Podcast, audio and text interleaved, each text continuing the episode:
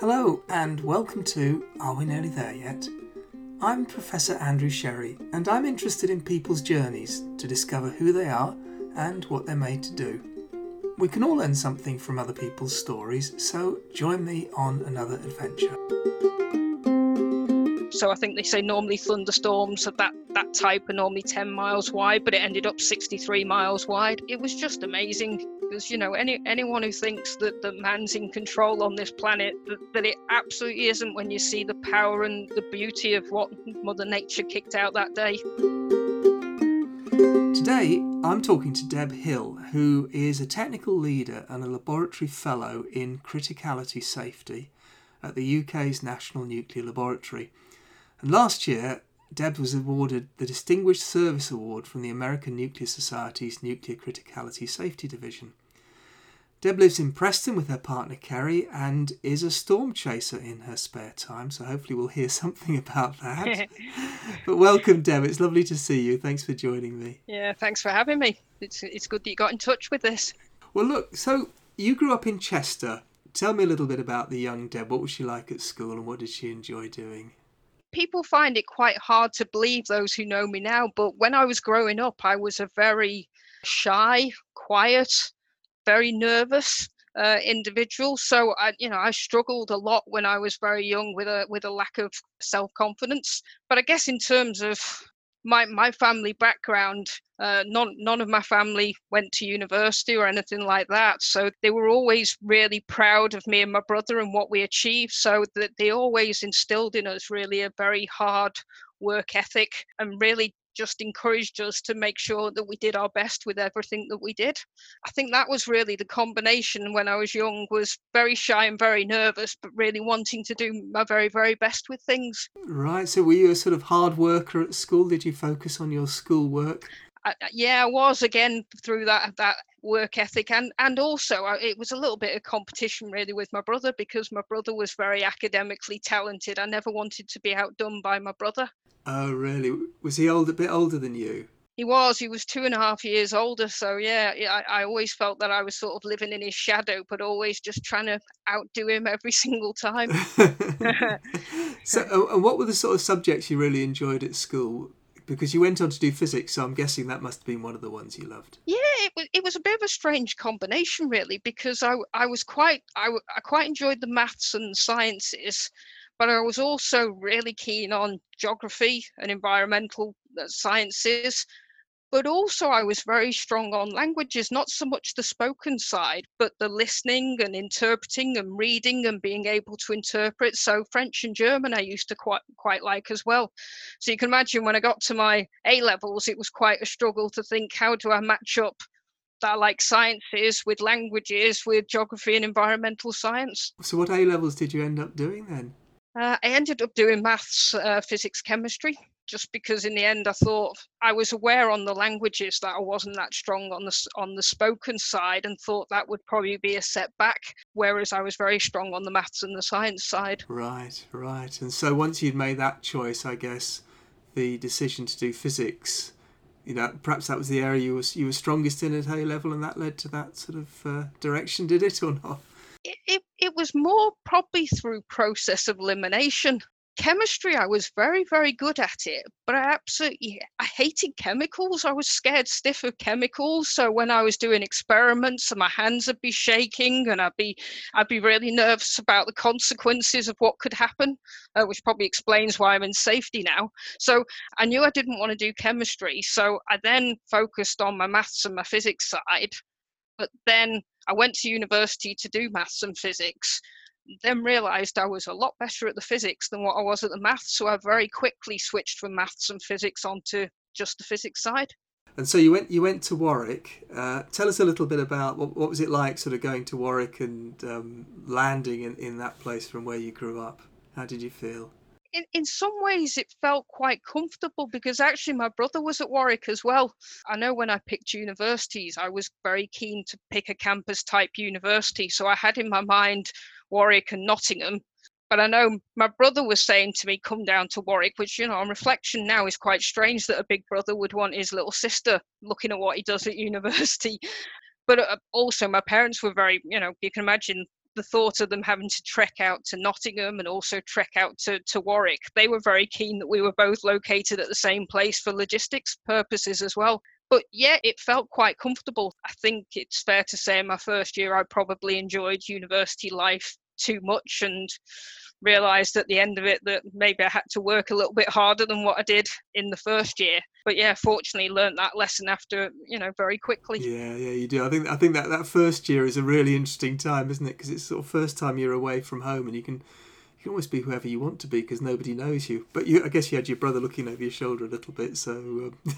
yeah, that's it. so, so you went through university. How do you think you changed as a person during university? I, I probably changed most during my PhD, and I think it was a lot to do with the behavioural traits of my supervisor.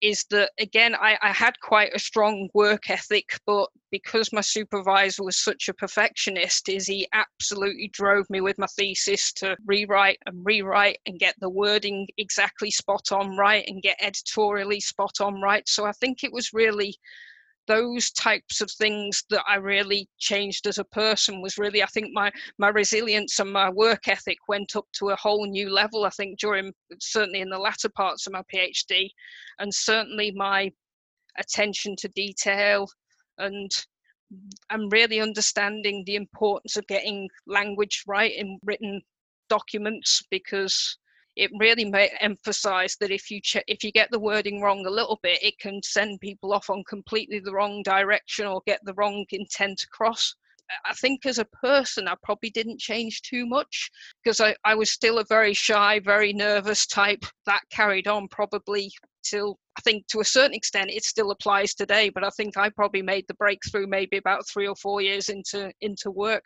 in that regard. Yeah, yeah, yeah. And how did you find that sort of that process and iteration around the writing because it can be quite demoralizing sometimes when things come back full of red pen and rewrite rewrite i remember myself you know um, it's quite tough isn't it yeah and um, but particularly because I, I started a job at British Nuclear Fuels Springfields, I think it was around about November, but didn't submit until the following August and September. But on, honestly, at the time, and I don't, I don't, I wouldn't encourage this with anyone nowadays, but my supervisor did it through saying, "Look, this really isn't up to scratch. You're really going to have problems." And I remember him turning around to me at the end of the September the following year, and he said this is a brilliant thesis, but if I told you that six months ago, you would have you would have stopped then. And he said I wanted to make sure it was the very best it could be. And probably for someone like me who's quite a perfectionist naturally, it probably fed fed to that side of me, you know. And I think I think it's certainly something I've learned going through the work situation now that I know I'm a perfectionist but I have to keep that in check because there is le- there's only a level to which you can go in terms of perfectionist without having stupid workloads or or mentally it really getting to you. No, that's right. And also working with other people that maybe you're trying to develop, you know, and give them advice, knowing when enough is enough. Uh, is important too, isn't it? So, so you did join BNFL then at the, at the Springfield site what sort of attracted you to work in the nuclear industry? It's an interesting one because probably I, I would have never said that I was cut out for nuclear, but then I think I reflected one day and looked through what I'd done in in school and in university, and I think in school I'd I'd done a project relating to NIREX, which was you know the predecessor of RWM with geological disposal facilities. I'd then when I was at university uh, as, as part of a project, I'd done about Chernobyl and looking at the issues that contributed to the accident at Chernobyl. But I also, um, I think it was the end of my first year of undergraduate, I knew that I would need to do something to differentiate myself on my CV because in reality I thought my CV is just going to look like anyone else's. I was quite fortunate in that my dad was the chief environmental health officer for the area that covered British Nuclear Fuels Capenhurst as was at the time. And he had a chat with them and said, you know, my daughter's looking for a secondment, she's a physicist. They said, yeah, no problem, bring her in for six weeks. I, I knew with that that I really had to work hard and I did, and I did a good job for them. They invited me back uh, the second summer. And so at the end of my undergraduate, I sat there and I thought, well, you know, I've got nuclear differentiators, and well, it's a good one to go for. Applied to British Nuclear Fuels, applied to Nuclear Electric, didn't get an answer from any of them. And I think at that stage, that's when I think I possibly thought, well, maybe nuclear's not for me. I went into to do a PhD at university, and that was on X-ray spectroscopy, so nothing to do with nuclear. But again, I think when I got to the end of my PhD, I thought, well, nuclear still interests me. I've got all these things on my CV that very much differentiates me. I'd enjoyed the placement that I'd had that had been in a health physics and safety department. So yeah, tried again with British Nuclear Fuels got interviewed by the reactor physics team and got rejected for that position. but but I think the second time when I went for another chat with them, they said, "Oh, health physics and safety want to speak to you," and I remember speaking to them, and I remember just having a big smile on my face the entire time in the interview because I just thought this is so well suited for me based on what I did at my secondment. I enjoyed my secondment and then got that job. Wow, wow! They must they must have seen that in you actually. That sort of perfect fit. That's lovely to have found that, isn't it? Yeah, yeah, yeah. yeah. So, what did you particularly enjoy about that that first job? What did you uh, find really gave you energy in it? I think one of the things was that it was so varied that it wouldn't be just writing assessments, but it would be going out on plant, it'd be talking to people, it'd be, be doing training, it would be doing inspections. I think the other thing that I quite enjoyed as well was at the time when I joined, um, British Nuclear Fuels was going through quite a revamp of their safety case methodologies. And my boss at the time said, she said, I want you to dedicate on just these new methodologies. I'm not going to get you to do any of the old stuff because I don't want you to be tainted by any of that old stuff. She said, I want you to focus on these new things. And she said, I want you to get up to speed and be the advisor to the team. And I think for someone who was struggling with like confidence at that level, it really helped to build me up that people were looking on me as being the advisor to this, even though I was only a few months into my career and they respected my opinion. And I think it did a lot in terms of building my confidence at that stage that I was given that responsibility very early on. That's really good, isn't it? To, to have that and to see that in young people as well, to build their confidence, to give them that sort of responsibility. And when something new's coming along, you know, it's perfect, isn't it, for a new person to sort of take it forward? Yeah. Were there any sort of particular difficulties you remember uh, or challenges you had in that role and, and how did you overcome them? I alluded to it earlier. The, big problem I had was the fact of my, you know, lack of self confidence and very nervous and very shy. And it did probably take me about three years to to break out of that. There's two things that probably really prompted it. Um, I was given a mentor that worked alongside me on the job very, very early, and he was absolutely superb. I always say now he's probably been the biggest influence on my career because he trained me. He treated me as an equal. He was very patient. So, whenever I had queries about anything, he would sit there and he would explain, and I could challenge him on his thinking. And he was quite open about to that challenge to, to have the discussion back. As well as that, is he, I think he obviously saw something in me and he was proactively pushing me to go for opportunities. And I know I always used to sit there and go, no chance, you know, I'm not suitable for that. And he was like, just have a go. So I think he started nudging me for things. But I think it was also the fact that I realized in my mind that I had two choices. I realized that I had the choice of putting myself outside my comfort zone and feeling a bit uncomfortable, but having a really good opportunity that I found really fun and enjoyable or just sitting back and not putting myself out of the comfort zone and doing stuff that doing just the same stuff and not having the variety. And i think i learned really quickly that i felt better with myself with putting myself into that uncomfortable area and getting the opportunities than, than just sitting back and being quiet. So i think it was a combination my mentor helped me to push myself outside of it but also there was something in me that said really I'm, deb you're going to be holding yourself back. You're not going to be getting the stuff that you want if you carry on the way that you are. Yes yes. Because i'm sure lots of people have those sorts of feelings particularly at that time in their career. What, what, what would be your sort of advice to somebody who maybe can see an opportunity but that sort of fear factor might be holding them back or the nervousness? What what would be your your advice for someone who's sort of pushed through that in an amazing way. My golden rule that I always say to the graduates is don't let you be the one that holds you back. I've always said that in essence, it's down to others to judge if you're good enough or if you're suitable enough or if you're experienced enough. You know, I think a lot of the roles that I've been involved in, I've seen people who have had a lot of experience, but no real drive, no real energy, haven't got much done.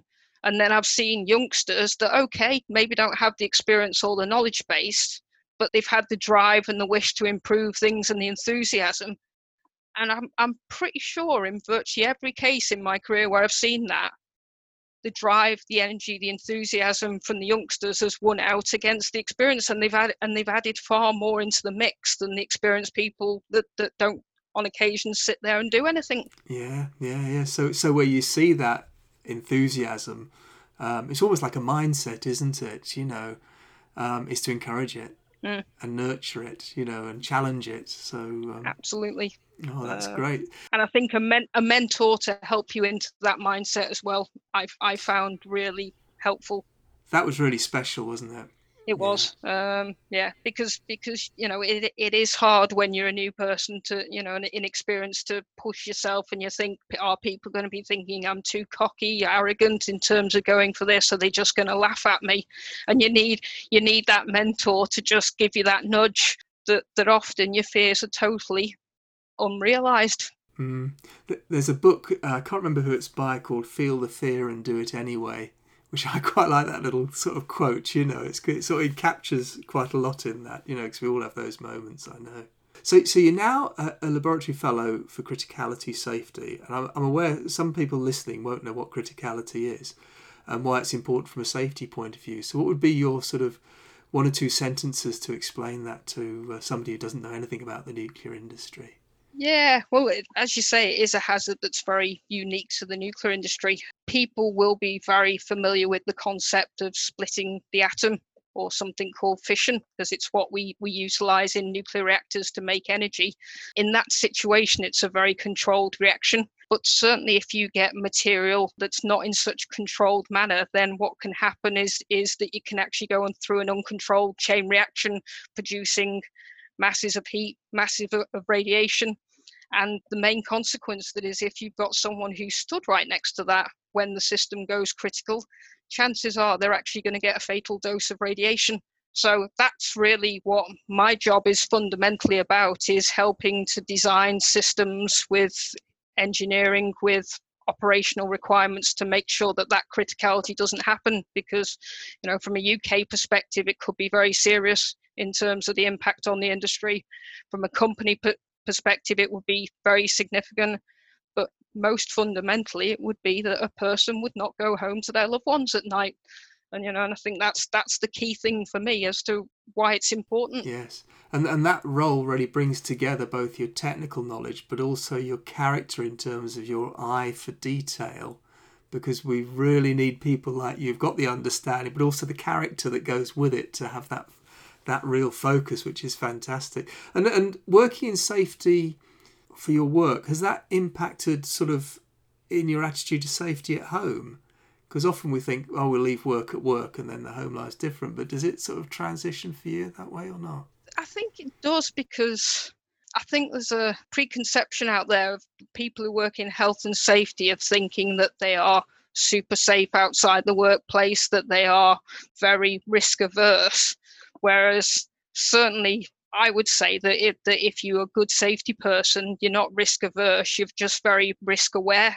And I think that's where, from for me, from a home perspective, it doesn't mean I'm risk averse, but it means that I'm very, I'm very switched on as to potential hazards, always thinking about what's the hazard and potentially how to mitigate it, but also sitting there and thinking, am, am I being over the top here yeah, or? yeah yeah. And of course I mean we, we, we mentioned in, in, in your spare time you, you like to do um, storm chasing. So, so tell yeah. you've got to tell us a little bit about that and, and you're you're being aware of the risks involved and things. Well, uh, but as you as you say, is uh, that's the classic example of uh, of where I'm uh, risk risk aware rather than risk averse. I am very mindful of risk there because I do do storm chasing. I go out with a chap who's actually um, he's in the Guinness Book of Records as having the most documented tornado sightings in the world. So I'd say from a risk point of view, you don't get to that type of level unless you're very mindful of safety. And he is, you know, again, you know, he's like the nuclear industry that safety comes first in everything. Mm-hmm. Yeah. So yeah. you got to tell us about one of the storms you chased. What was your best experience? There's been quite a lot. Um, there have been some that have been quite interesting, but yeah, probably the most exciting one. And it, it's ingrained on my mind for a couple of major reasons. Um, June the 17th, 2010, there's a place called Dupree in South Dakota storm chasers are always looking for, for something called the triple point, and that's where essentially two different types of air masses join. But there's a point where they join, which is where effectively it's the best environment for thunderstorms. And they always say that if a if a storm forms on there and basically anchors to this air uh, point in the air masses, that it'll just explode. And and that's what happened this day is a as a thunderstorm went up, it anchored on this point. So it became what's called a supercell, which is basically a rotating thunderstorm. It went on for hours. I think they said it ended up about 63 miles wide, this storm. So I think they say normally thunderstorms of that that type are normally 10 miles wide, but it ended up 63 miles wide. It dropped about 16 tornadoes. So literally, we were just driving alongside it, getting out. It would drop one type of tornado. It would then drop, drop a different type. Then we'd move up the road. Then you'd see another type. It was just amazing because you know any anyone who thinks that the man's in control on this planet that, that it absolutely isn't when you see the power and, and and the beauty of what mother nature kicked out that day it's probably my most memorable day of storm chasing just to see like multiple tornadoes down at the same time as well the only downside was I then got food poisoning that night and was was stuck with food poisoning for three days. Um, it didn't hamper the uh, occasion. Memorable for more than one reason. oh, thanks for that. Yeah, I, I, yes, I think I'd quite like to do that, but I think I'd like to see it from a distance. um, so, if you look back on your career so far, is there any one thing or a decision you think you'd do differently given the chance? Honestly, I'd, I'd actually say no. Does that mean I've not got things wrong? Absolutely not. I have. Does it mean that I've not dealt with situations and with people in a way that I feel proud of afterwards? Again, absolutely not. I've I've got it wrong. I've taken opportunities that possibly, that on reflection, may have pushed me a little bit too far. But I guess I'm a strong believer that all of those things, good and bad, is what shapes me as a person now. And so. Mm. I think for me the only the only fault is if I'd not actually learnt from it and reflected on what had happened. I'm fairly good at doing that situation of reflecting. So honestly, would I do anything differently? No, because I don't think I'd be the person I am today. And and I'm not one to look back with, with regrets. I'm always one to look forward to think, what can I be doing next? Never regretting what I didn't do last week or yeah. a year ago. Yes, because in one sense, there's nothing you can do about it. But the positive thing you, thing you can do, as you said, is learn from all those experiences, and it does shape who you are now, and it informs your future too. That's really good. And so, looking back on, on the young, sort of nervous Deb at, at, school, wondering what A levels to do, and then plumping for the maths, physics, chemistry, what what would be your advice to your, your younger self? It it would be to have a bit more confidence in yourself, and it would be try and see the positives that other people see rather than just looking at yourself and looking at your weaknesses and and the areas that you feel you're not so strong and focusing on those. Because i think there is a danger when you focus on those negatives that you hold yourself back and so yeah i think that's really the key thing is just have a bit more confidence Yes, yes, and and and that really listening to what other people see in you is is so important, isn't it, and useful. Oh, Deb, that's been really, uh, really great. Thanks so much for uh, talking to us and being so open about the twists and turns of your journey so far. It's been uh, really enjoyed yeah. that. Thanks. Yeah. Thank you.